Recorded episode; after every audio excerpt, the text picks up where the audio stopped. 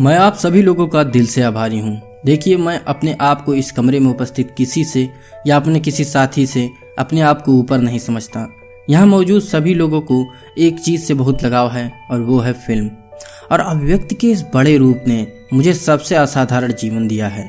मुझे नहीं पता कि मैं इसके बिना क्या होता, लेकिन मुझे लगता है कि इसने मुझे और इस कमरे में हम में से कई लोगों को जो सबसे बड़ा उपहार दिया है, वह है एक मौका। मौका उनकी आवाज़ बनने का, जिनकी आवाज़ कोई नहीं सुन रहा। पिछले कुछ समय से मैं उन कुछ परेशान करने वाले मुद्दों के बारे में बहुत सोच रहा हूँ, जिनका हम सामूहिक रूप से सामना कर रहे हैं। मुझे लगता है कि कभी कभी हम महसूस करते हैं, या हमें महसूस कराया जाता है, कि हम सभी लोगों के मुद्दे अलग अलग हैं। लेकिन मुझे इसमें समानता दिखती है, और एक ही बात नज़र आती है। मुझे लगता है, चाहे हम लैंगिक असमानता जातिवाद या समलैंगिक अधिकारों या जानवरों के अधिकारों के बारे में बात कर रहे हों। हमारी लड़ाई अन्याय के खिलाफ है। और साथ ही साथ इस विश्वास के खिलाफ है कि एक राष्ट्र, एक लोग, एक जाति, एक लिंग या एक प्रजाति को दूसरे पर हावी होना, उनके इस्तेमाल करना, अपनी ज़रूरतों के हिसाब से नियंत्रण करने और उपयोग करने और शोषण करने का अधिकार है। मुझे लगता है कि हम प्राकृतिक दुनिया से बहुत अलग हो गए हैं और दूर भी हो गए हैं। हमें में से अधिकतर लोग को ऐसा लगता है जैसे जीवन के इस रंगमंच पर, जहाँ किरदार तो बहुत हैं, पर हीरो वो ही हैं। हम प्रकृति में जाते हैं, लेकिन किस लिए? उसे अपने इस्तेमाल के लिए लूटने जाते हैं।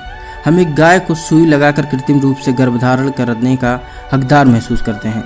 और वह जब अपने बच्चे को जन्म देती है तो हमें लगता है कि हमें अधिकार है कि हम उसके बच्चे को उससे अलग कर दें, भले ही उसकी दर्द की चीखें हमें सुनाई देती हैं।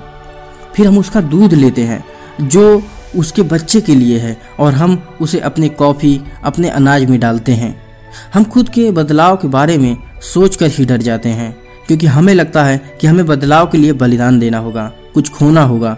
और मुझे लगता है कि हम व्यक्तिगत परिवर्तन के विचार से डरते हैं, लेकिन आज इंसान इतना क्रिएटिव है और समय के आगे बढ़ने के साथ इतनी तरक्की कर चुका है कि अगर हम भविष्य में दया, प्रेम जैसी चीज़ों को लेकर चलें तो हम बहुत अधिक बदलाव ला सकते हैं और ऐसी चीज़ों को बना सकते हैं जो न सिर्फ़ इंसानों के लिए, बल्कि पर्यावरण और सभी जीवों के लिए नुकसानदायक ना हो। मेरी बीती हुई ज़िंदगी में मैं बहुत अच्छा इंसान नहीं था मैं एक स्वार्थी था। मैं बहुत ही क्रूर था और मेरे साथ काम करना भी बहुत मुश्किल था। मैं आभारी हूँ यहाँ इस कमरे में बैठे उन सभी लोगों का जिन्होंने मुझे दूसरा मौका दिया।